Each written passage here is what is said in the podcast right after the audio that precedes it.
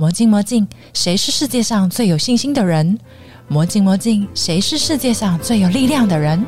欢迎收听《魔镜万花筒》Garden Show。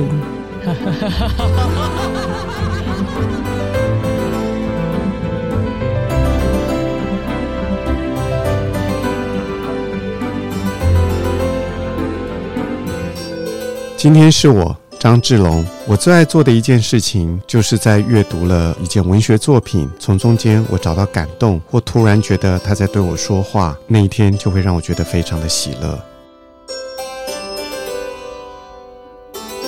你曾经是艺术的门外汉，当然啦、真假的？真的。可当你爱上了，你就很执着哎。因为那个天地太大了。我的出发点其实原来是觉得很怕死，所以要好好的把握人生。很怕死，因为 我们这样讲好了，很怕死就很爱惜生命。以前在职场长期工作，其实很多人相信会有这个感觉，就是说你会在极端痛苦跟极端无聊之间摆荡。你有一个目标要去追寻，你。要牺牲很多的时间，投资很多的努力，嗯，或者是要忍受很多不必要的去做很多不想做的事情。等你达到的，你的快乐可能只有一两天。嗯你继续在那个状态，你就开始无聊了，然后你再追寻下一个目标跟下一个痛苦的过程。那所以，到底心灵上的喜乐是怎么来的？不应该只是爽，两天而已。然后就痛苦。你可以有一个越来越丰富的艺术文学，就是这样的东西。可是，在台湾，你会不会觉得艺术精英化？好像感觉上它就不是那么公众。对，但是这几年其实它有一个很强烈的动力正在产生跟改变。我先讲一件事情，就是说，意大利的文艺复兴，它其实是在复兴古希腊文化跟艺术。啊古希腊讲的就是雅典城邦，嗯哼，所以都是由一个非常小的城邦国家，有一群人，他们有很浓厚的公民素养，同时又喜欢艺术、文学、哲学。或者是喜爱民主，那他们就会培养一种对自由创作艺术的兴趣跟爱好，啊，进而影响了整个西方世界。你要做那一群人，对不对？台湾的那一群人，我觉得台湾是有能力可以变成新雅典或新佛伦斯。哇，为虾米？台湾收藏家他们所收藏作品的品质跟量，在亚洲位居前三，哦，甚至这么厉害啊呃对我们如果用城市来啊哈讲，哈，就是东京、汉城跟台北。但是如果说就品味的精炼跟前卫程度，可能可以跟东京相抗衡。台湾艺术家的数量以及他们作品的前卫跟新锐的程度，其实在亚洲也是名列前茅。所以我们在非常精英化的在艺术创作跟收藏，其实是相当强的，而且有很长的一段时间。那现在要做的一点就是，我们这个地方并不在整个世界艺术跟西方艺术的主流里面，是是所以我们必须要往外拓，就是要能够对话。这个对话就是说，我们理解他们，哎，他们也知道我们在讲什么，我们不会只是讲非常本土的。因为要找到共通的语言嘛，就是要有个桥梁，所以你现在在扮演那个桥梁的角对，色。我希望可以做这个角，所以我的嗯第一步是希望一边能够去提升台湾的高度到能够对话，接下来当然就要直接跟西方对话。嗯哼哼哼，对，譬如说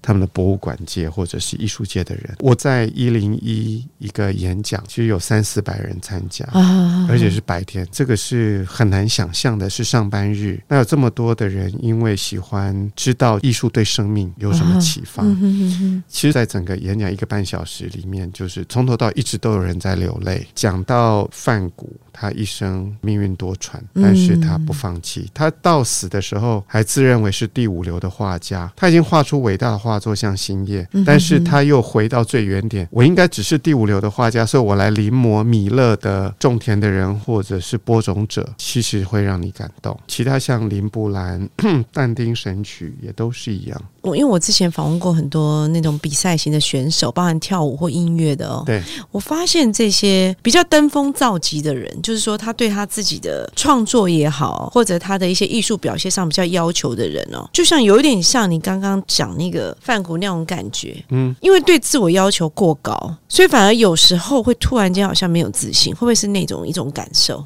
艺术的成就很难用金钱来衡量。而且当代无法衡量。当代无，您您讲的这一点非常好。我昨天其实有 有讲过这句话哈。如果说我们要问任何一个人说，过去五十年哪一件艺术作品或文学作品影响了我们的社会，可能会连一件都想不出来。因为艺术的工作是在内心，不是在外在的行为，它没有办法立刻啊。我们会记得过去五十年产生什么，我们可能会记得九一一、三一一、九二一。重大新闻事金融件，海啸，那或者是什么产可能会影响开始立法改变这些。对对，但是艺术不是艺术工作是内心的。但是如果我们讲回过过去一个世纪，在艺术界可可能开始想得出来，比如说康丁斯基的抽象化，那他是因为一次世界大战之后，欧洲人对世界感到绝望，以为工业革命、科技发展会带来幸福，嗯哼，结果没有，所以他就开始创立这种抽象画，要用精神去对物质来抗战。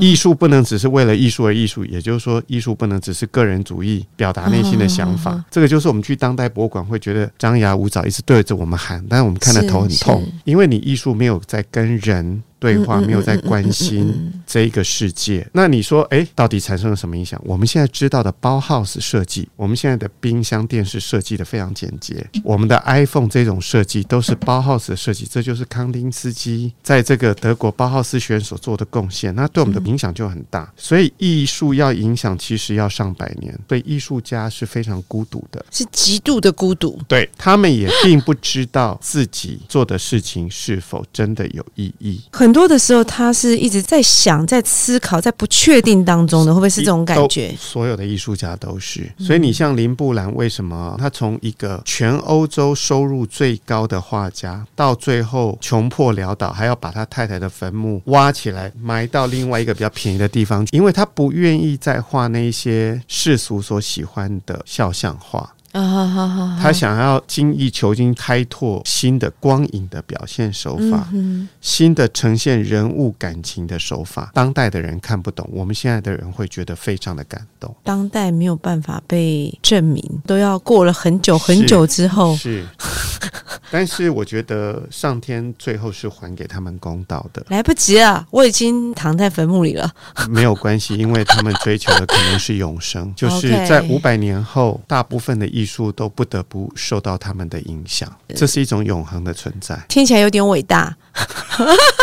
但这个境界离我们太遥远了，我们是现实的，现在活在当下的人。但是我们可以理解他创造出来的，让我们后世可以去追寻然后，可以去遵从啊，或者产生莫大的其实。想一想，不见得很困难。假设我们有下一代，我们会为他们做，我们在世的时候也不会看得到他们之后怎么样。你想那么远啊，人走到中途，应该迟早都会想这件事情，为他们而做。对啊为了后代啊。所以你现在做这个艺术美学的推广，应该是在种一个小树苗，希望在你未来的下一代，他可以看到一棵大树。希望喽。希望了，可是你看不到啊，我们应该都看不到。其实我觉得台湾有机会在我们有生之年就看到。我们如果嗯二十年前，我相信大部分在台湾的人都不认为台湾会成为已开发国家，我们可能也很难相信我们会变成富而好离。更何况，我觉得已经有看到一些线索。我感受比较多是设计力啦，我们可能没有去做太多的艺术的收藏，嗯。但是确实台湾这几年办了很多设计的展啊，好，或是引进很多国际的一些艺术家，嗯我们确实看到蛮多不一样的东西，也让我们打开了很多的视野啦。嗯可以跟我们说一说你的博物馆之旅吗？因为本来就对西方艺术有一些概括的了解，嗯所以我一旦去了当地，我有两个轴。我们去佛罗伦斯，我们就知道我们要看的是文艺复兴时期的艺术，那同时还有文学。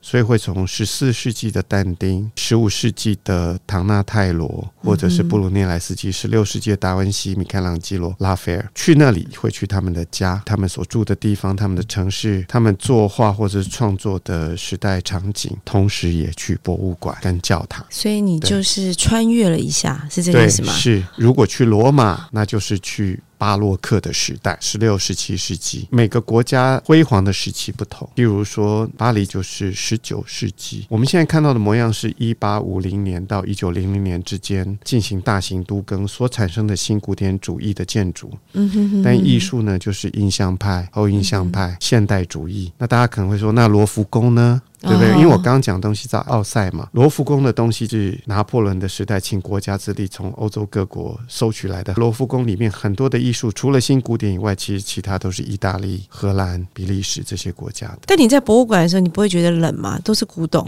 啊、我好其实。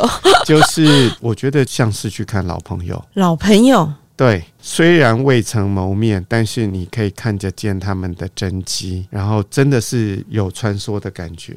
你可以感受到他们创作的时候的灵魂吗？在某些作品上吧。绝对会，绝对会譬如说，嗯米开朗基罗、梵谷的作品、林布兰的作品，你有没有特别喜欢哪一个城市？因为你刚刚讲佛罗伦斯讲了两次，我比较贪心应该会是一组，譬如意大利、啊哈，希腊。啊，法国源远流长的这种古希腊文明跟艺术，希腊人所做的事情，可能在很多国家还做不到。两千五百年前，他们就全民直接民选，他们的首长、法官、祭司，两千五百年我在哪里啊？对，然后他们就已经有全民法官，我们现在才要开始试行这么多优秀的哲学家、文学家、诗人。但是如果说你要走进那个城市，然后感受到你会喜欢听他们的语言、城市的建筑这些的，那我当然就会非常喜欢意大利，人民热情、文化艺术资源非常的丰富，城市都不是太大。哦，城市不是太大，反而是好事啊。大的城市其实不好逛，不好走啊。适合走的一定不会是太大的地方，你那种市井生活才有办法真正产生出来。如果是类似这种把商业区、住宅区、工业区、金融区分得越详细的，都是越难逛。对，分得太清楚。工业区什么都没有，连宵夜都没得吃那你。如果 是纯商业区，晚上去也没有没有人住宅区没有商店。你在意大利，因为都是古城，没有这种分法。哦，法国也没有这样的分法，因为法国是一八五零年代建立的城市，它这种五层楼式的，像是城堡式的建筑，一二楼餐厅、杂货店或商店，嗯第二层可能就住有钱人，再往上面可能就是下面的商店老板的自己，在上面可能就是学生或者是工人，社区就是各有生活的地方。台湾基本上也是这样。哦，对，台湾大部分是，可台北有一些区域，像晚上都没有东西可以吃，我就很困扰。就对于我们这种爱吃的人来讲，那个就是新的区才会这样。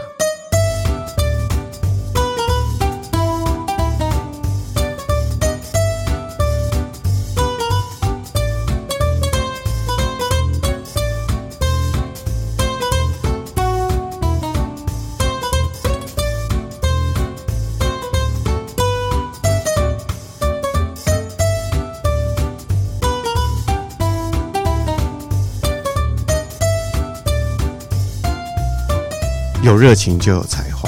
我从企业经营到去做一个万里的丝路长征嗯啊！我在二零一零年发起了一个活动“拥抱丝路”，带领一群国际跑者跟后勤团队，总共有一两百人，有十几个国家，从土耳其伊斯坦堡跑到伊朗土库曼、乌兹别克、哈萨克。你也下去跑吗？新疆、甘肃到陕西，我没有下去跑，是筹划活动跟募款的人。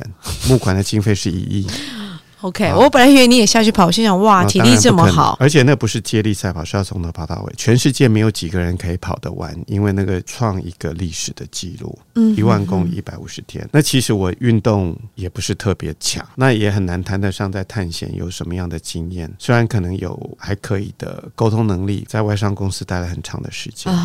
但是其实你做没有人做过的事情，也就是没有人会有那个专业可以去做。嗯哼哼那但是如果你有那样的热情，其实就代表预示了你有还不错的能力，你愿意比别人花更多的时间去做，嗯自然就可以做得成。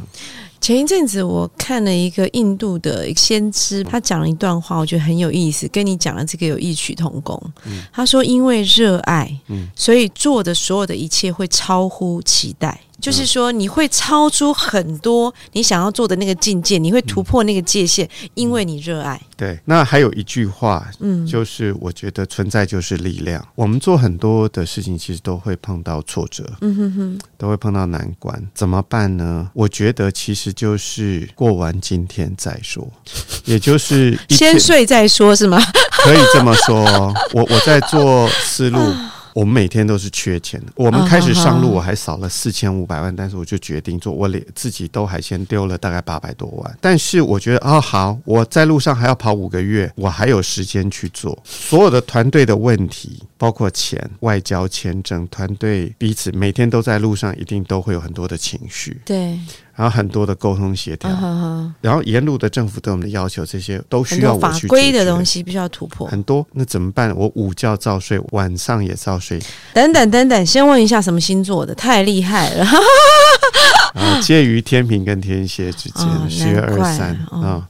蛮能够平衡自己的，挺好的。所以，呢，一天的忧虑就一天担，人生其实是没有办法用规划的。嗯你可以有一个理想跟愿景，然后就往那个地方冲，然后不要担忧太多。所以我觉得存在就是力量。嗯嗯，我发现你很喜欢读这些艺术的历史，从历史当中找到很多，不管是学问啊、知识啊，或者美感这些东西之外呢，你还创造历史哦。你做这个思路，这叫创造历史，哎，我是那？个团队其中的一份子，其实没有办法有一个英雄就可以完成。我当时不做小额募款，因为我觉得那种道德压力很大，所以我只做企业跟政府赞助。是是是，那我一个单位又要求非常高，就是一千万为单位。那所以那哎、这要很厉害的人脉或开发能力才能够做、哎，所以我是没有什么人脉啊。当时最主要就是我跟我的秘书两个人特助。当你有纯粹的理想，你不是要他们来帮你，你是邀请他们一起加入你的理想完成它。对，譬如说，我们一开始就列了三座高峰要攀登，我们要见到总统，要见到胡锦涛的好朋友连战，因为当时还不是习近，我们要见到两岸最红的周杰伦，但我全部都见到，但是没有一个是透过一个达官贵人去认识，都是谁谁的司机或谁谁的摄影，或者是谁谁的朋友、秘书、总务，然后就这样就，因为你透过正式管道，没有人会帮他们的老板找麻烦。所以你当时不是用陌生开发的，你是透过每一种管道，然后去找到那个董事长。当然，绝对不可能打电话陌生开发，这个大概都不会成啦。我这样讲好了，遇见了一千个人，我在做募款的演讲跟理念的分享，应该有五百场。哦，所以你还开了类似演讲的方式去吸引这些受众。到各大社，然后譬如说，哦，带我去台中的磐石会、台北的 YPO，、或者是什么样的公司他们的联谊会，啊理解理解，就对透过这些各大重要的关键型的企业的社团，是一对一的，我也通通都是来者不拒。大家可能会说，那这样花的筹备时间多久？我其实就是给自己一年。我见到对方的那一天，我就知道他会不会捐，因为你要想办法把热情传递两百分到三百分。对，你会不会捐？那隔天呢，他冷却了之后，他还有一百五十分到一百分，这才有机会。啊他如果当天是一百分，然后他说：“总经理，这个案子真的非常棒，你来研究一下，跟我提案。”我其实当场就知道就是没有了。我跟你讲，你这个很有天蝎座的特质。诸葛亮的星座是天蝎座啊，他才会有这种谋略，你知道？你看穿人性呐、散时间，这个平台有一堂就是固定的线上课程，你赏析的百大名画。嗯，这个课程原来是我在将近两年前在敦南艺术讲堂就有开了一个课程，叫《世界百大名画》。那么我是用一套我在研究艺术赏析多年的经验所发展出来的欣赏艺术的五个指标，一个叫做原型创意与能量。嗯哼，我没有用创新、原型创意，也就是说，这个构想、这样的主题，或者是这样画法，或者是描绘的方式，它的全新的程度有多少？这叫原型创意与能量。创意其实永远都是艺术跟文学的最高指标。就是原创的概念，嘛。是第二就是，哎，我不啊难教，艺术小白不太难教第二个就是技法的精炼程度，新创出来的东西一定不美，因为美是约定俗成的，是需要时间训练的。嗯哼哼，当一个真的有原创力出来的东西，跟随着很多形成画派，它就会变美。但是在你新创的东西要引起注意，那你必须在技法上会有一种精炼，但是又有一种挑战，会让大家开始哎，这怎么来的？这是需要去是思考为什么会这样呈现啊。所以技法与驾驭，这是第二个。第三个就是主题的深意意与高度。譬如，嗯你同样都是画自然画、大自然，你同样都是在画肖像、画一个希腊史诗或者是圣经主题的作品，你怎么去透过你的作品去呈现那种深意跟高度？一样的主题，上千上万个人画过，他一幅画有办法讲主题的五个层次。啊假设说圣经主题有浪子回头，假设有二三十句话，啊，常常大家就是哎，最后那一个浪子回来给爸爸抱，啊，但是他有办法一幅画可能会涵盖其中二十五句，嗯那是怎么做到的？嗯，哦？这样所以这里有蛮多，甚至是一些绘画语汇的一些沟通，对不对？跟表达。对是我们一般领赏的话，其实要经过学习吧，需要。才会知道说我怎么去看出他的语言，他要表达什么。我们如果连喝咖啡跟茶都需要培养那个能力，那当然嗯欣赏艺术跟文学是需要的。第四个就是艺术的影响力，也就是说，他创出来这个东西是不是对其他的艺术家产生了影响？尤其是后代，对不对？然后他们会继续去开拓，或造成他的灵感发展出新的。新的路线，对，最后一个，这完全理解，很好。好我有天分最后一个就是 感动力。啊哈，这个感动力，就是说，对于人们的思想嗯跟精神，它会产生多大的影响？刚刚那个是对艺术家，现在这个就是对社会大众。大众看到一幅画在我们面前，有一些画会让我们觉得看了就很喜悦，对哎，，这就是一种感动力嘛。是，或者是像贵节目喜欢讲的，很疗愈。对，就是你会想要一看再看，或是你站在驻足在他面前的时候，你其实会不想离开。嗯很多的时候，我们去参观画作的时候，会有这个想法。是，嗯，啊，这就是感动力，对不对？？对，所以当大众感动力越多的时候，拍卖可以得到最好的价钱，是这个意思吗？有关系，并不完全。你们接下来会有一个新的课，对不对？嗯，就是今年度的比较重要的课。我是一个民间的一个讲堂，嗯哼，但是我要用一整年的时间只讲意大利十五世纪，用二十七堂课，嗯一堂课两个小时。十五世纪的意大利的文艺复兴是初期文艺复兴，嗯哼哼，大家熟悉的达文西、米开朗基罗、拉斐尔，这是十六世纪，但是它是一个非常有原创力，呃，社会力也非常的蓬勃发展。几乎就是一个新生的状态。那所以我把它分成三季，我设计的方式是这样，大家会看起来像在看 Netflix。所以我前十一集就是在讲梅迪奇家族的艺术王朝。梅迪奇家族在佛罗伦斯，为什么佛罗伦斯会兴起？嗯哼，为什么艺术家可以变成一个独立的行业？嗯哼哼，为什么梅迪奇家族他们可以作为文艺复兴的一个发动者？嗯哼，他们究竟运用了什么资源跟力量，可以把希腊的文学、哲学重新在这个地方给复兴起来？这个是文艺复兴的概念。你在说故事啊？对，嗯会说故事。譬如说梅迪奇家族，他们就很有想法，因为你知道这种城邦国家，它不能够像。法国、英国或西班牙这些他们的贵族，他们呈现他们身份地位的方式是在哥德式的教堂有一座自己的大的陵墓，嗯哼哼哼，或者是家族大的礼拜堂，彰显个人的荣耀。嗯哼哼，城邦国家不能这么彰显，因为你四周都是大国家，你佛罗伦斯是个小城邦，所以他要做的事情是，他设法让自己发展出一种类似宫廷的品味，那是艺术跟文学。富了三代，你就会开始懂得吃穿欣赏。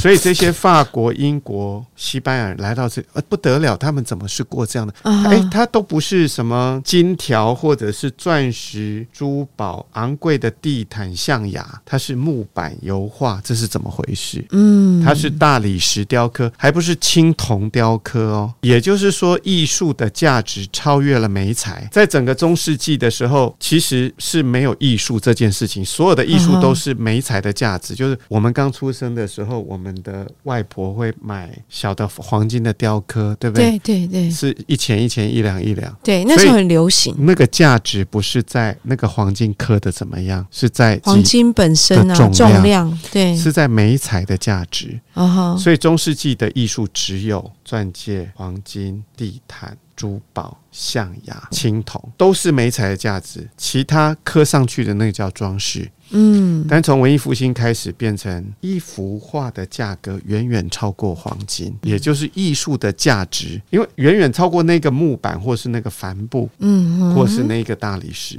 嗯哼对，所以他们发展出来这样的一种类似皇宫贵族的一种身份跟地位跟生活的方式，但是他们所欣赏的东西跟其他是截然不同的。其实我为什么说小国家很有利哦？因为大的国家他们专注的是国力的强盛，嗯哼所以重基本建设、重国防、重科学、重怎么统御管理这个国家。小的国家，因为大家都认识彼此，所以你也不能乱坑人。小的国家用软实力取胜，对，就是软实力，对。艺术表演、对娱乐，是，对不你知道老外来台湾会说，台北怎么就有七八个管弦乐团啊？这在欧洲国家哪一个国家会有一个城市会有这么多管弦乐团？哦，只有台北有，交响乐的应该可以说对，为什么？喜欢艺术的人口多啊。哦，在台北市吗？我觉得可以这么说，虽然市场规模小，还还蛮聚焦的。对，蛮聚焦。也许商业的总量不是那么大，对好所以大家也过得蛮辛苦。但是你知道，已经有聚集这样的一个还不错公民素养的人口。嗯，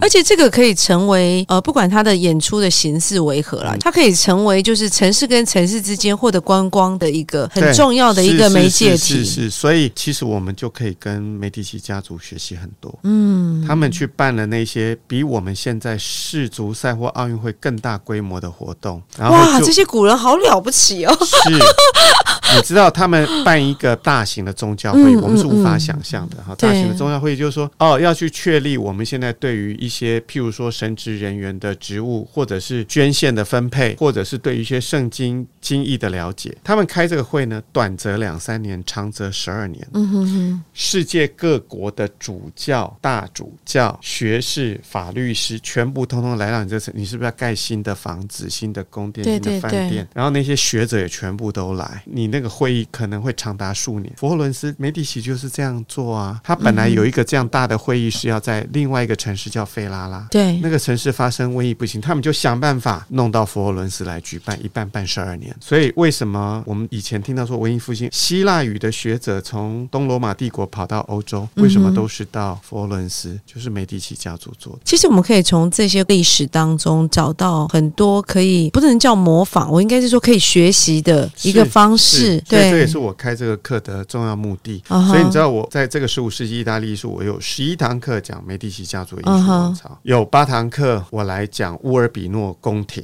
这个是在意大利的东部。他是一个军人出身的领导者，但是他因为打仗赚了非常多的钱，他怎么样把这个钱投资成为欧洲第二大图书馆？因为第一大不好意思还是在佛罗伦斯美第奇家族。另外有有八九堂课讲威尼斯的文艺复兴，所以明年就是专注讲这三个。很有趣哦，很深呢，呃，还 OK 了，深不可测。深入浅出。深入浅出，所以一般大众也可以参与，就只要他喜欢艺术，想要了解艺术，对吗？是的，其实我发现你用了很多行销的概念植入你的计划里头，而且你真正去落实它了。你本身有做艺术的投资跟收藏吗？我没有投资，哦只有哦哦只有小小的收藏。因为全世，界的作品都是我的宝藏。今年五月会带团去希腊、西西里，九月会去西班牙。哦，是就是艺术之旅吧，那种是概念吗？就是你这是把那个讲课变成导游，是二合一了。可以这么说。所以我们去的像博物馆，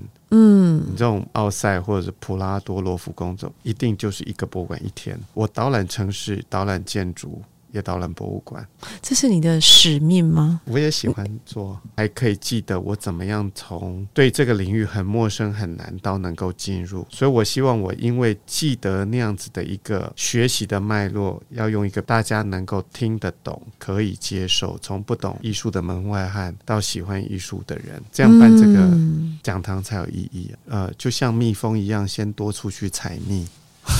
已经踩很多了。之前踩很多，应该是在累积那个能量。嗯，那现在就是可能就是要跨出去，把这个桥嗯很多的桥跟线给搭起来。对，我感觉今年是很好的时间点了，因为疫情终于开始缓和了嘛。虽然我们口罩是不太愿意拿下来。好哦，好，谢谢张志荣先生来。哎，非常嗯开心能够接受燕荣的邀请，嗯，谢谢，拜拜。谢谢，拜拜。